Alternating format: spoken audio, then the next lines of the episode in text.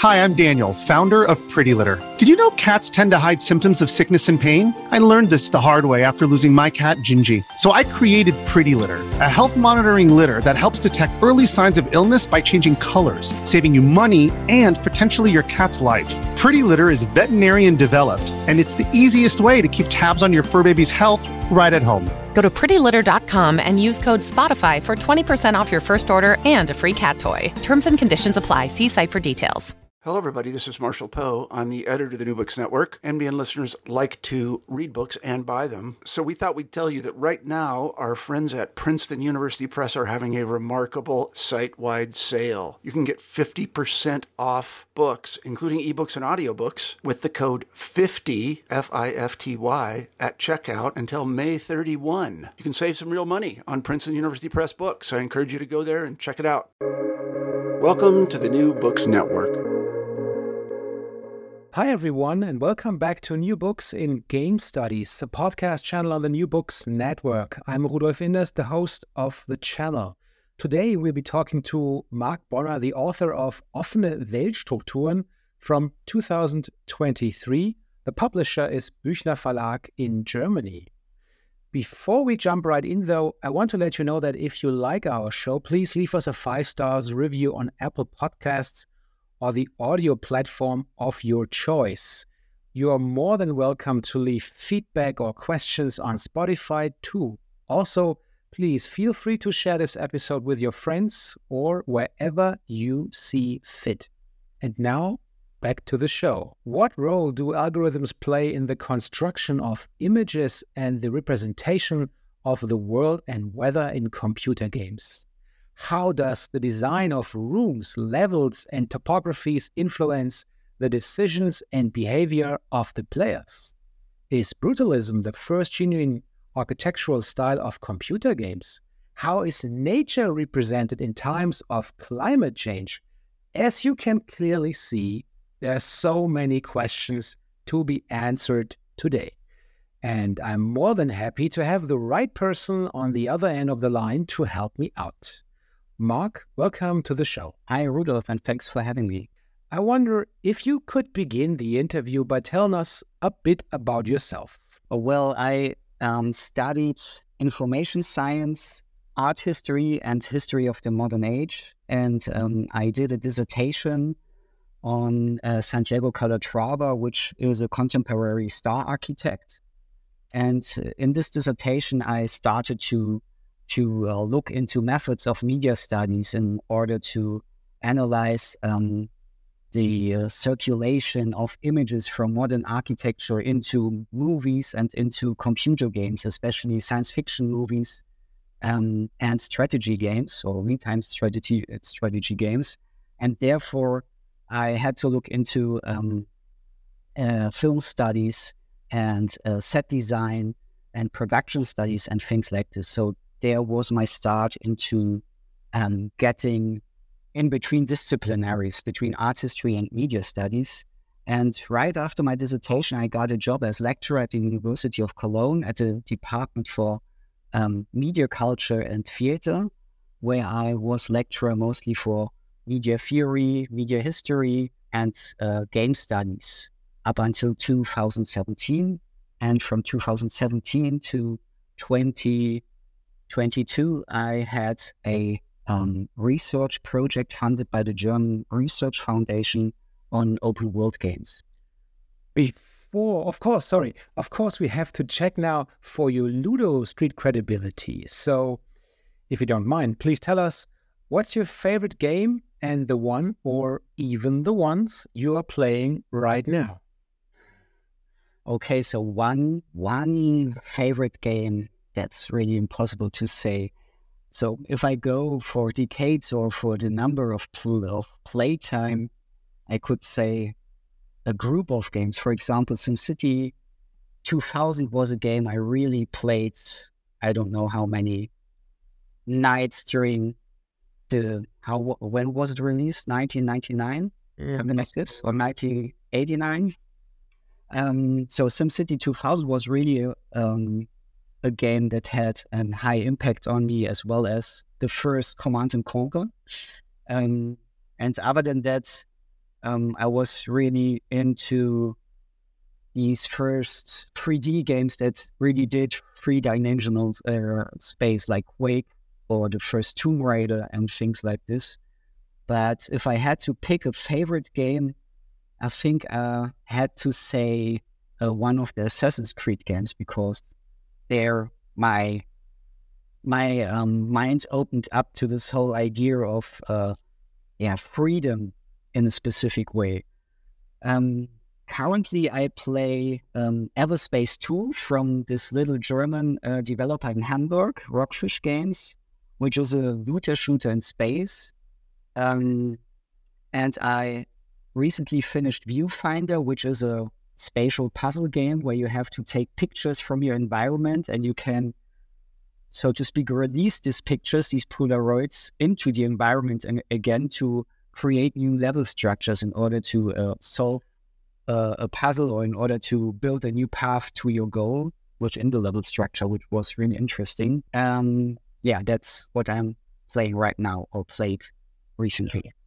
Well, I've heard about view, Viewfinder as well. Yeah, it's it's real difficult to to describe it actually when you don't have a picture, uh, a concrete picture yeah. right right in front of you. So, well, before we start our deep dive, please tell our listeners how did you come to write offene Weltstrukturen in the first place?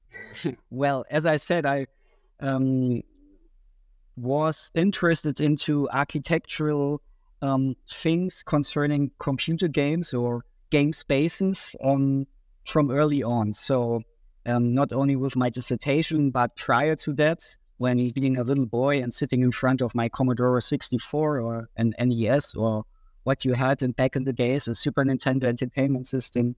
And um, I was also really interested in Lego um, and in architectural documentaries. So this was my initial starting point. And from my dissertation on, I um, built upon researching um, the depiction of architectural styles or of spatial configurations within computer games and how they may correlate to architectural history or theory.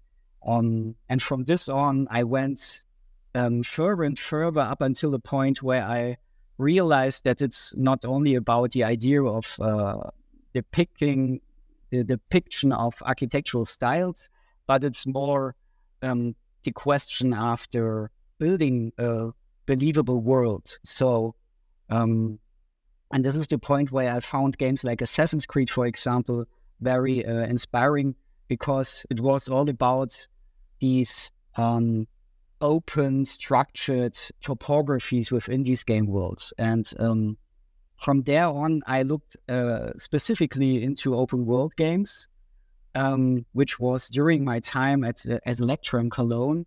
And then I uh, did apply to the German Research Foundation with a project called um, Open World Structures, Architecture, uh, City and Landscapes in Computer Games. And they um, greenlighted it, which made me very happy. And yeah, that's where I am right now, um, five years after researching this thing and writing 800 pages about it. so incredible. I have to have to tell honestly, this book is right in front of me right now, and it's really you could, of course, you could smash smash the skull of a burglar right now with it. It's really a fantastic book. You get actually you get more than just your mental work. You get some actual value because you can use it for so many other things as well. yeah, in your household. So, can you uh, can you elaborate on the concept of open world structures?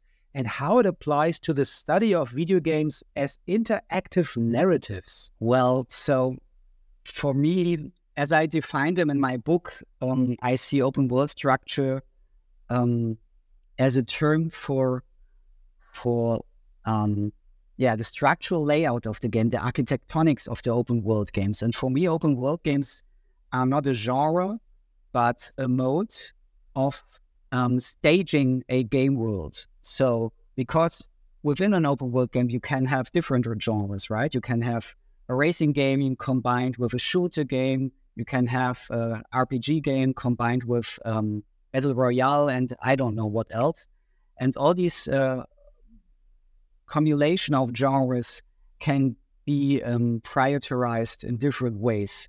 And then, additionally to that, you have this so-called genre setting, so that it is set in space, like um, the recently published Starfield, or that you have a fantasy setting like in Witcher 3 or Zelda, and things like this. So the idea of open world structure or open world game for me is just about the way to stage these worlds as a nonlinear landscape where you can um, not only f- fulfill missions and quests and uh, check your check uh, your lists of uh, um, quests you have to solve, but also about the idea that you can have your own um, events, your own um, experiences within these games.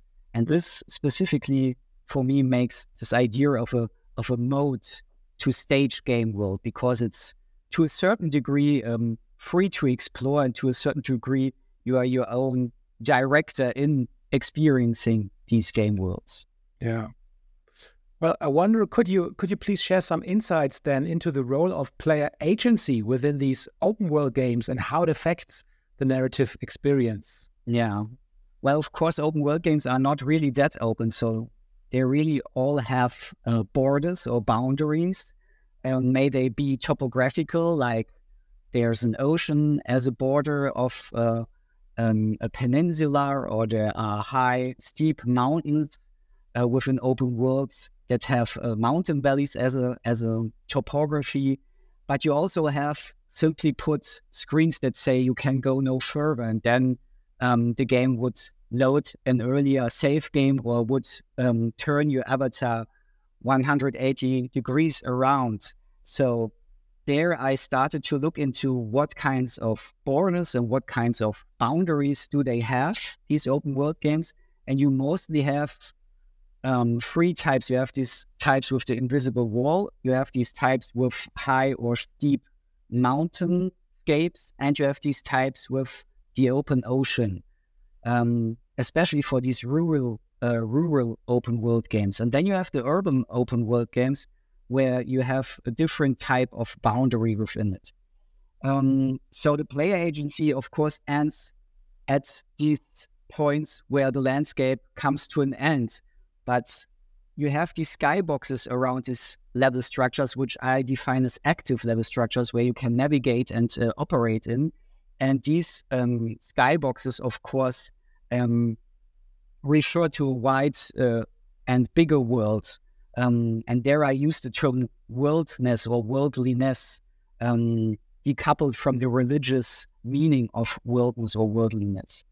Um, and then you have, of course, other boundaries like you have level gating and story gating. So that there are areas within the open world you only can enter when you have uh, fulfilled a certain quest. So you could uh, proceed to these areas, like in Far Cry 3 and 4, for example, or that you have a level gating so that areas have um, really high level enemies so that you can, cannot stroll through these areas um, um, because the first enemy contact would uh, kill you with one hit or something like this.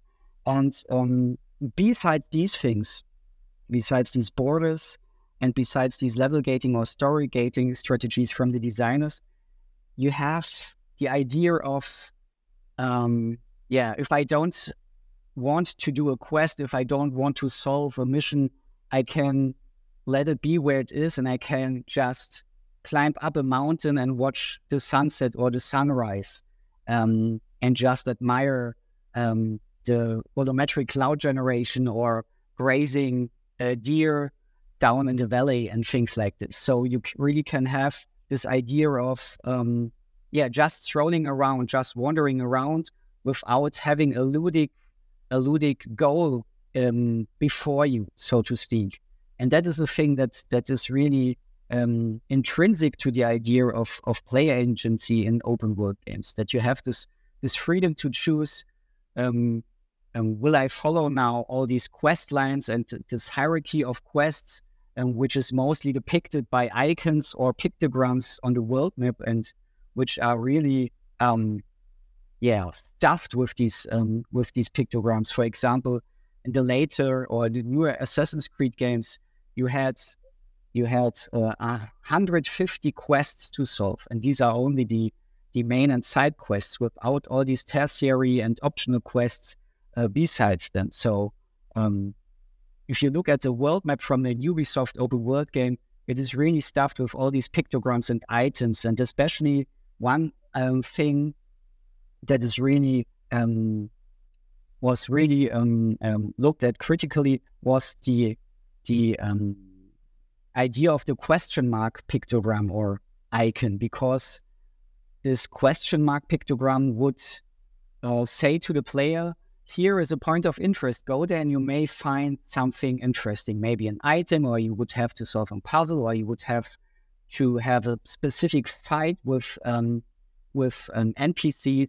And with this idea of, of putting these question marks into the landscape, um, the game designers would would take the freedom of the player um, to to um, to um, how is it called to experience the landscape by themselves you know to to to see the wonders of the landscape to to find things that were not known prior to uh, to the players and all these question marks um, say so yeah you can go there and you can see or experience something there um, so the idea of serendipity um, is taken from the players that you're uh, just by by chance or by accident uh, would experience something interesting.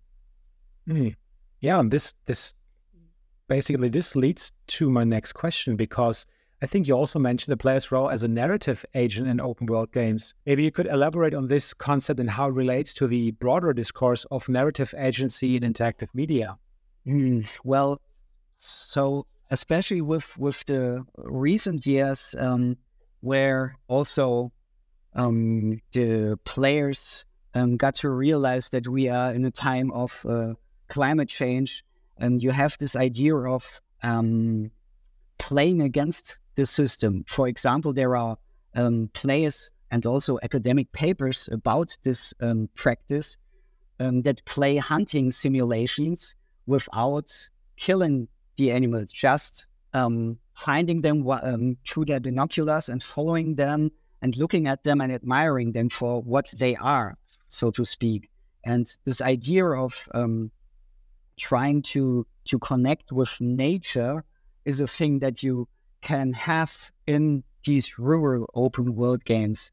Um, and there are a lot of concepts you can bring in there, like ecological thinking or like solastalgia and things like this.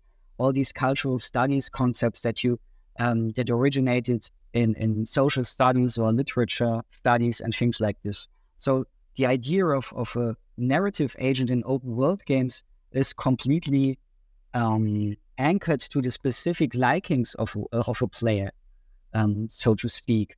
So, for example, a player who doesn't want to hunt the game just looks at it, or a player that um, a player that um, doesn't like to do quests anymore is just wandering around the game world. So, for example, um, um, there are players that just um, want to to uh, clear the fog of war of the world map, so to speak, so that they go in every corner of the world map, that they climb at every mountain or at every high building, if possible, with the agency of the avatar, and just want to see everything and experience everything and take in every um, yeah scenery, every atmosphere that was built within this game world without um, having to solve these quest logs and without following um, the ever redundant uh, quest types that are put in there by the designers because most of the quests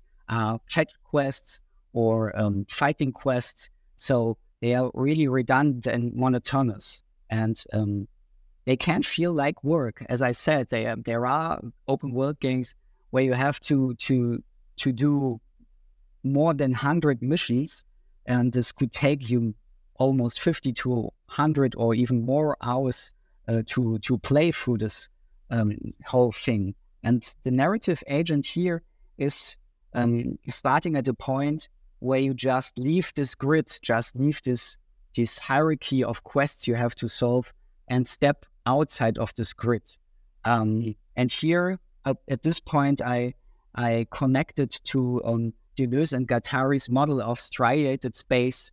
Um, I'm sorry, of striated space and smooth space, so that you then are in a smooth space without following the infrastructure of the game world, but only, um, yeah, let you come coming in, in in a flow, so to speak, and let you guide by the topography, by the animals, by the flora and fauna that that is designed there, or by some things you find interesting within the lands, uh, within the landscape, within the lines of the horizons and things like this. So narrative agent for me in open world games would start um, his freedom at this point where he can step out into the smooth space. And um, with this connecting to, to the theory of Deleuze and Guattari, I also furthered um, one concept of my open world characteristics, uh, which I coined the striated wilderness, so that all these rural open world games try to stage a pristine wilderness, um, which of course isn't a pristine wilderness if you look at them. And um, so I defined them as a striated wilderness, so that they are um, infrastructure, uh, that they have infrastructure most like a city, because of course they are built, they are built landscape as a national park, as a zoo, as an English landscape uh, landscape garden, and things like this. Towards the end of your book, you talk about the open world ideology and the player of open world games as nomad. Could you elaborate on that a little bit further? Yeah, so the, the idea of, of the nomad is also deriving from Deleuze and Guattari, and it's a really um, it's a really um, yeah, how to say it? The, the term Deleuze and Guattari used, or the idea of a nomad they used in their book Thousand Plateaus, was uh, criticized throughout um, indigenous studies, uh, cultural studies, post-colonial studies, and so on, because they really worked with stereotypical ideas of the nomad.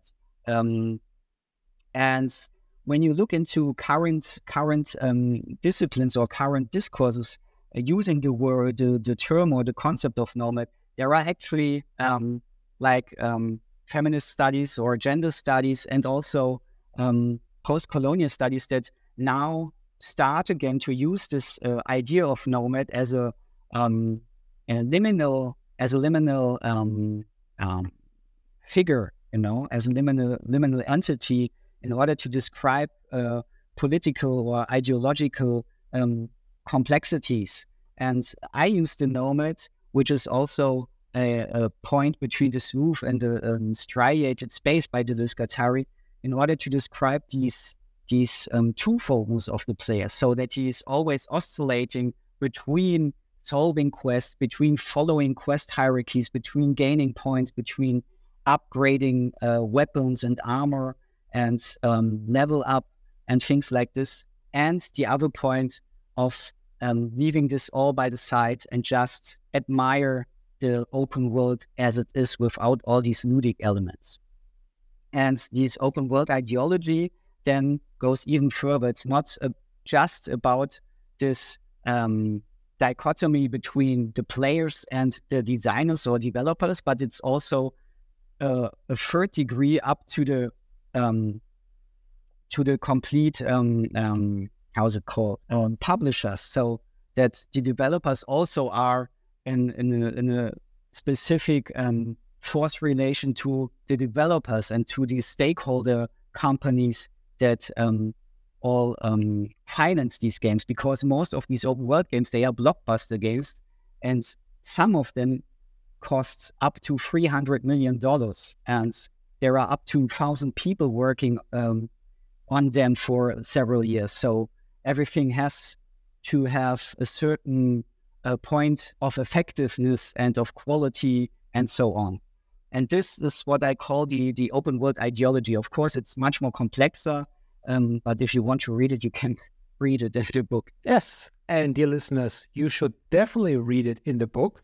Go, go out there, get your copy right now because it's worth every damn penny. So, how does the concept of emergent storytelling fit into your exploration of open world structures and what examples illustrate this phenomenon effectively? Well, yeah, that's that's a big question. Um, so the idea of emergent storytelling, um, we can look at it from two perspectives or uh, reference frames. So the one point would be the point from the player when he um, steps outside of this striated space of the grid and um, starts to generate his own narrative, his own experiences by wandering around, by um, maybe also um, um, disabling a mini map or something like this, if it is possible within the um, interface. And the other idea of emergent storytelling could maybe lie in something like um, procedural generated storytelling or um, like um, in these little yeah optional side quests that may pop up in the near um, in the near environment of the avatar. Like uh, one one um, prominent example is uh, with Red Dead Redemption Two, where you um, just ride on your horse through through the Wild West, and then suddenly you hear something crying from from the woods near you and uh, crying for help. So you can follow this or you can ignore this. And if you follow this uh, cry for help, it can play out in different ways. So maybe it's really someone who was uh, trapped, maybe uh, in a bear trap, for example, or was bitten by a snake. So you have to um, help this um, NPC. But it can also be um, gangsters who uh, want to rob you then. So this idea of uh, maybe this is also an idea of emergent storytelling within these open world games, and they are really critic critical to open world games in order to um, to let them be more organical or more vibrant, um, so that they feel more alive to the player. You know, instead of just having there an outpost and there an outpost and everything like this. Um, yeah, and I don't know if I can answer the second part of the question, how it would go to the discourse of the broader the broader discourse of the narrative agency in interactive media. Um, no, sorry. No, it's yeah. a problem because maybe we can we go uh, come up with with something along the way because the next question really plays into that idea. I, I somehow I've got the feeling at least because uh, your book discusses the potential for open world games to offer meaningful player choices, right? Uh, and what would you say are the uh, some fresh approaches to choice driven narratives that you have encountered in, in your research or in your in your play sessions? Mm, well, so these um, meaningful player choices would be these player choices of um, letting go of all these quest hierarchies and just do your own thing, and with that maybe trigger some um, critical thinking about work, about the world itself, because all these open world games are um, depictions of our real world. Um, and it doesn't matter if they are science fiction worlds or fantasy worlds or I don't know what.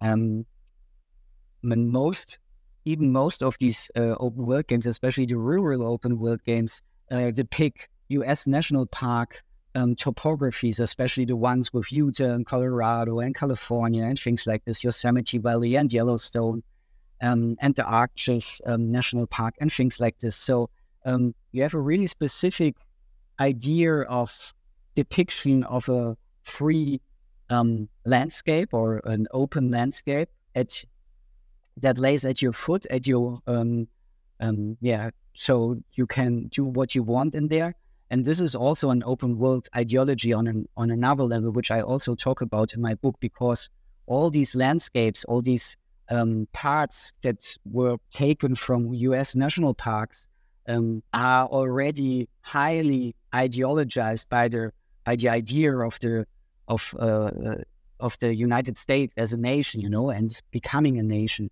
So you have a highly political um, idea of, of, of, of freedom and world already put into these games, even if they are like Horizon Forbidden West or Horizon Zero Dawn post-apocalyptic, you know. Um, and with this, it's really interesting that you have um, that you have a, a, game like Death Stranding, where the U.S. is depicted like uh, Iceland or Greenland. So you you you can have a how to say it. You can um, go back to zero and you can reflect on this landscape or on this society and this topography uh, completely anew, so to speak. Um, but I have to admit, the the really interesting um, approaches to choice-driven narratives are mostly into uh, immersive sim games. So, um, like the Dishonored games, for example, um, um, and um, also like maybe the newer Hitman games, where you also have, so to speak, a semi-open world, but you can have a lot of uh, choices that really make a a difference in the end. But again, with open world games, there are not that much um, really interesting choice-driven narratives, especially not on the side, or mostly not on the side of uh, of quest design and narrative design by the developers, because the bigger they are, the um, they have to to be sure that everyone uh, is hooked by the narrative and is hooked by the gameplay. So everything is streamlined, so to, so to speak. And this you can also see with the immersive sim games, um, where um, the, these are games that had a really high impact on all the other games, but the games themselves didn't sell that good as other games that were inspired by them. For example, um, Deus Ex, and uh, as I said before, Dishonored and things like this. And this is a really interesting thing. Um, and maybe on a side note, um, I just uh, published a special issue with two colleagues of mine, with Hajo Backe and Felix Zimmermann, with the German um, journal Paidia about immersive sim games. But um, the special issue is mostly in English. So if you want to look it up, go to paidia.de and you can read about immersive sim games and the idea of choice driven narratives and meaningful choices. Again, again, a beautiful tip. Go ahead right after this podcast. Check it out. It's a worthwhile magazine. I can only recommend it.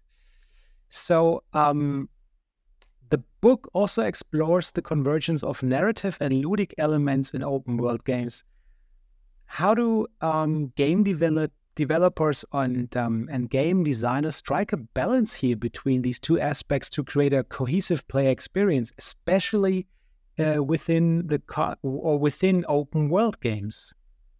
Yeah, that's that's a problem with open world games really because, um, for example, if you just look at Starfield right now, there are a lot of players criticizing um, that most of the planets are empty and you can't do anything on them. And the developers of Starfield, of course, just say, yeah, the astronauts on, um, during their moon landing also didn't have to do much there except for getting some uh, probes and uh, maybe jumping a bit higher than on Earth. So um, that was the fun they had, right?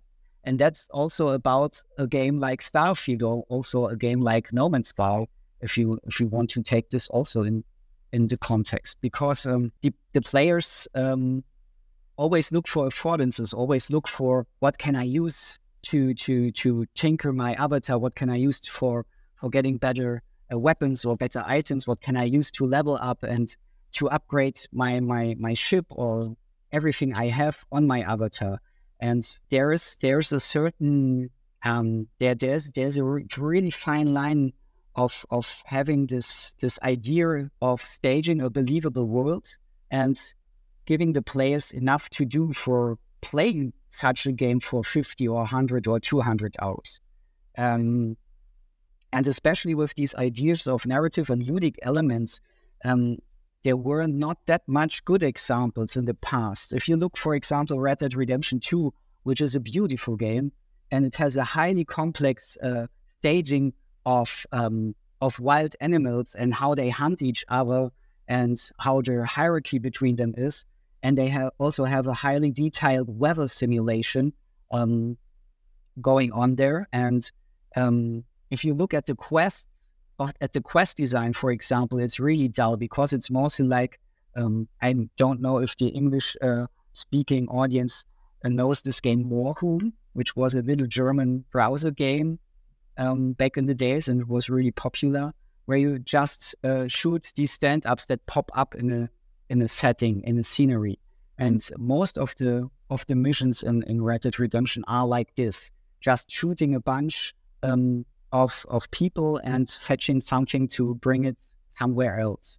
Um, on the narrative side, of course, it had some interesting t- tricks like um, getting the the avatar sick in this in the in the um, in the last part in the last third of the game, so um, that you can could see how the decline of the avatar would go further and further and further up until the end of the game.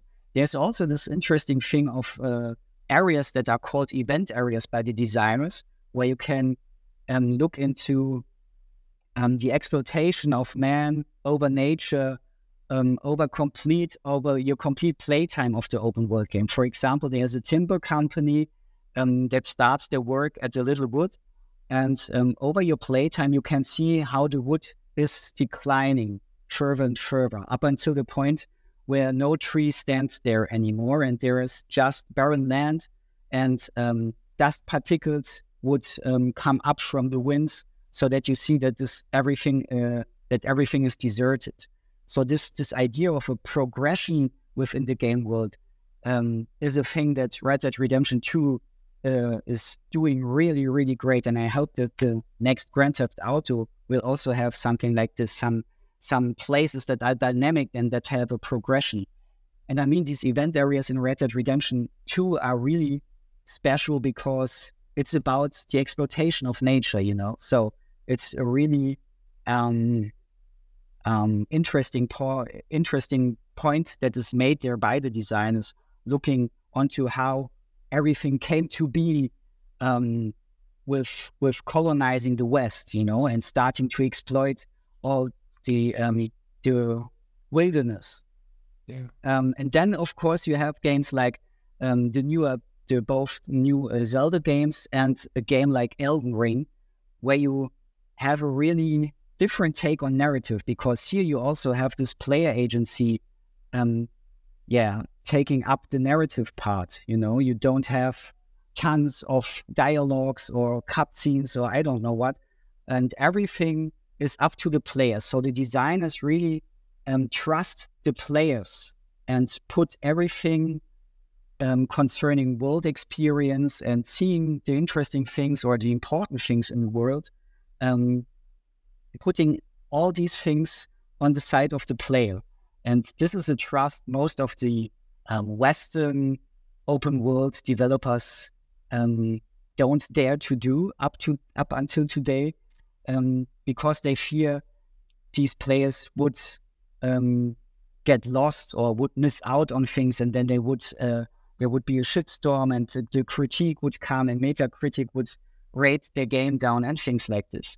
So if you look at interesting points for, for narrative and ludic elements in open world games, you have to look at something like Elden Ring and the um, two recent Zelda games, because this um, yes, it's not really an, a balance between these two aspects because everything, or not everything, but most is up to the player. And there are really not much open world games, I'd say, where you have a balance between the narrative and the ludic elements. Um, maybe maybe Red Dead Redemption 2 is in there. Also Witcher 3 because it has really good quest design. It has a really great world building, and it is it has also great characters and um, dialogues written in it. So maybe The Witcher 3 would be one of these games that strikes this balance.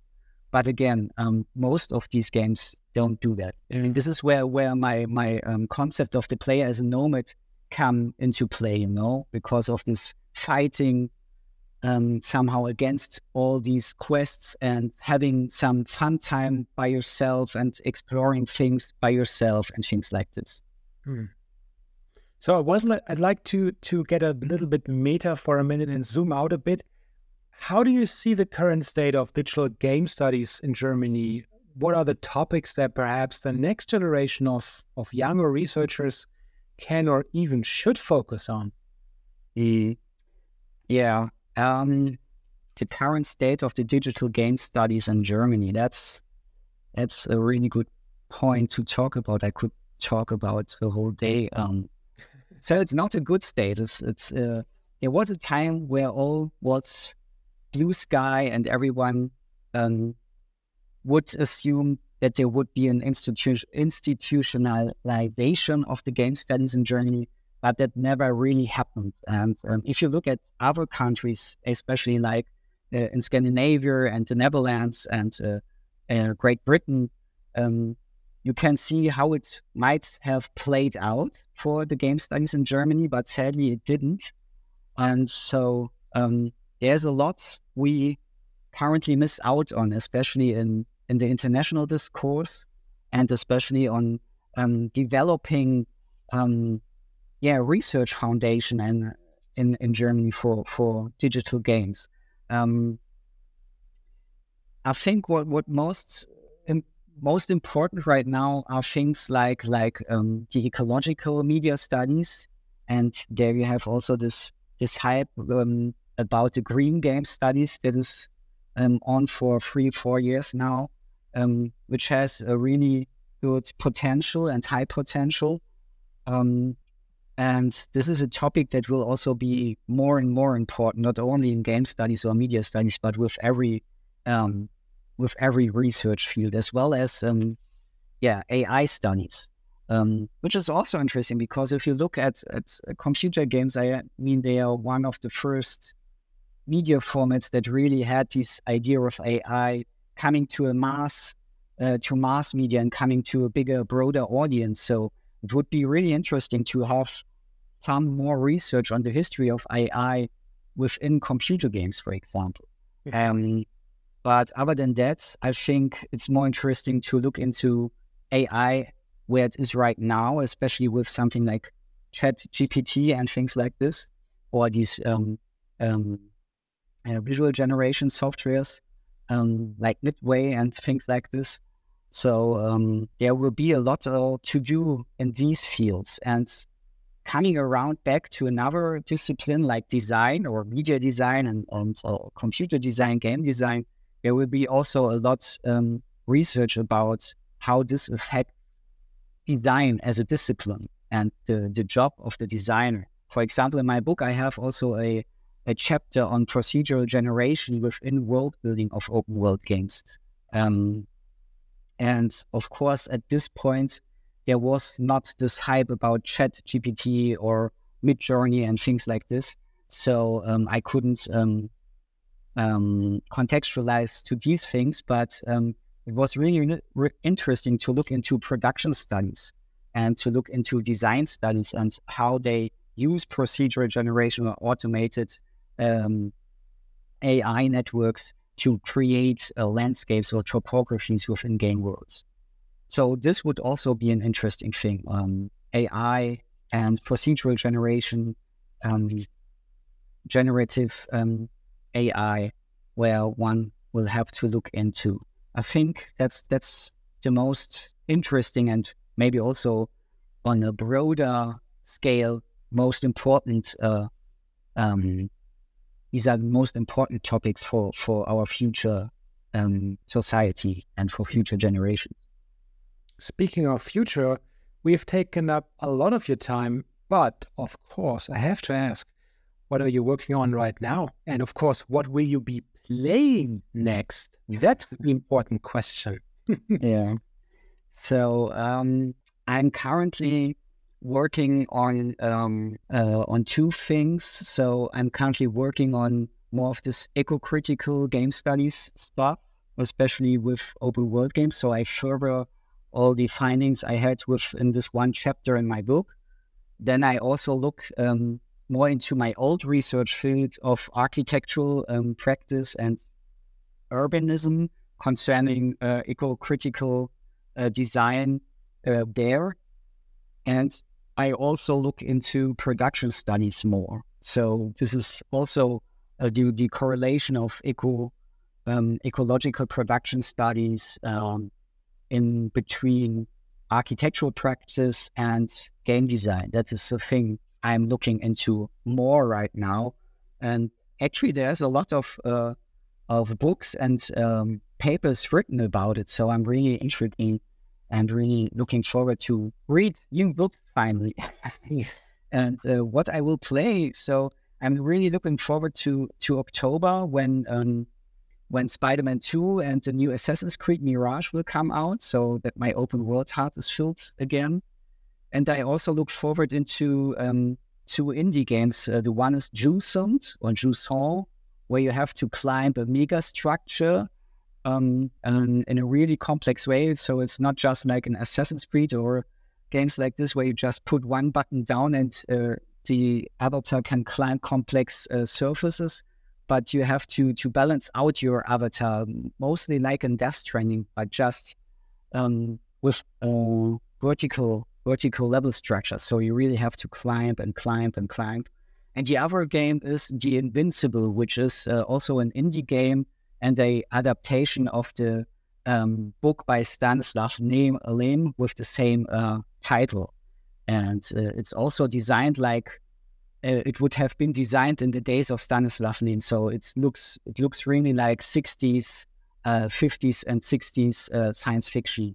And I'm really looking forward to this one too. Well, that definitely sounds like a great project. So I want to thank you for being on the show today, Marc, and I really enjoyed it. So take care and goodbye.